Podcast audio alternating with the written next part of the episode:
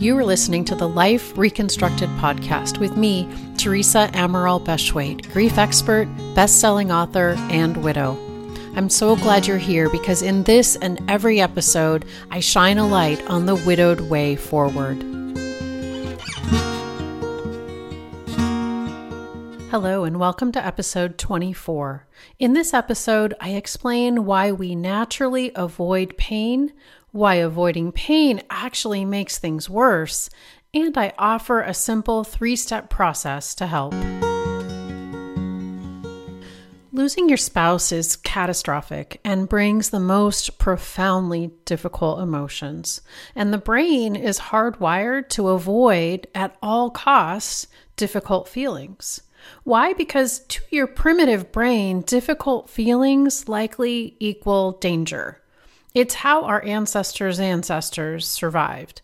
Discomfort could very likely mean death, so it's the most primal instinct to find a way to avoid pain. In an attempt to avoid pain, some people overeat, some use alcohol or drugs, and others overspend their money or spend their lives overscheduled or constantly scrolling social media. Each of those behaviors is a band aid or an avoidance strategy or a way to buffer the difficult emotions.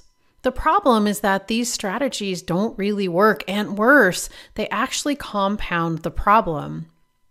For example, feeling stressed prompts overeating, which may provide a short term relief, but only moments later there's added guilt and regret and feelings of failure, all of which prompt more overeating. Attempting to escape our emotions in this way ends up heaping more bad feelings on top of the original bad feelings, only reinforcing the desire to reach for that strategy of choice. It's a vicious cycle. After my husband passed unexpectedly, as soon as I was able, I jumped headfirst into work. Work was like a vacation for my brain. It took a few years for me to realize that I couldn't outrun grief. And in fact, the more I ran, the bigger it became. It wasn't until I stopped running that I truly began to face it, feel it, and process it. I learned that healing requires feeling. What if instead of reaching for an avoidance strategy, we were willing to face the feelings and actually feel them? What if we simply said, right now, I'm feeling this way, and that's okay? That is emotional courage. Feelings are neither forever nor fatal. Sometimes we just have to be with our feelings, reminding ourselves that this too shall pass. So, when your brain urges you to reach for some avoidance strategy, here's what you can do. Number one, Notice that you're feeling a difficult feeling and your brain wants to solve for it with some avoidance strategy. Step two, recognize that this is perfectly normal and the primitive part of your brain is just doing its job. And step three, process the feeling instead using the steps that I shared in podcast episode number four. To the degree that we practice processing difficult feelings instead of attempting to numb them, literally anything we could possibly want for ourselves becomes available. The more we can override that primitive brain's fear of difficult feelings, the more we can utilize and strengthen the higher brain, also known as the prefrontal cortex. The more we honor the feeling bear witness to it, learn from it, and tend to it. The more we gain mastery over the feeling, and the more we reduce that feeling to its proper proportions, the more the feeling becomes less scary and more doable. The more we become people who are good at feeling difficult feelings. And then, whatever life throws at us, we can handle.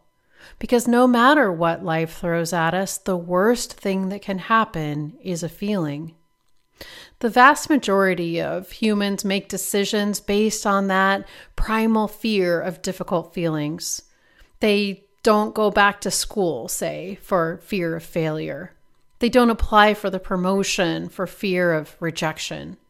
They guard their hearts for fear of losing someone.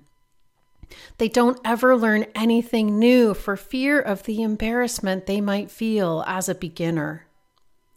But as a person confident in your ability to feel difficult feelings, you have no limits.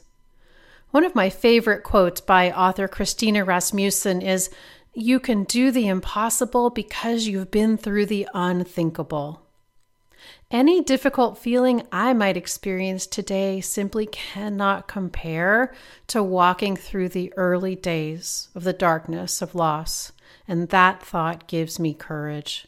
I bet you can reflect on your toughest times and say the same for yourself.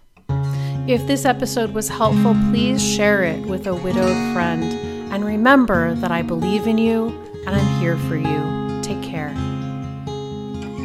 If you found this podcast helpful, I invite you to join Life Reconstructed, my coaching program exclusively for widowed people. It will help you step forward toward a life you will love again. Simply go to thesuddenwidowcoach.com and click Work with Me.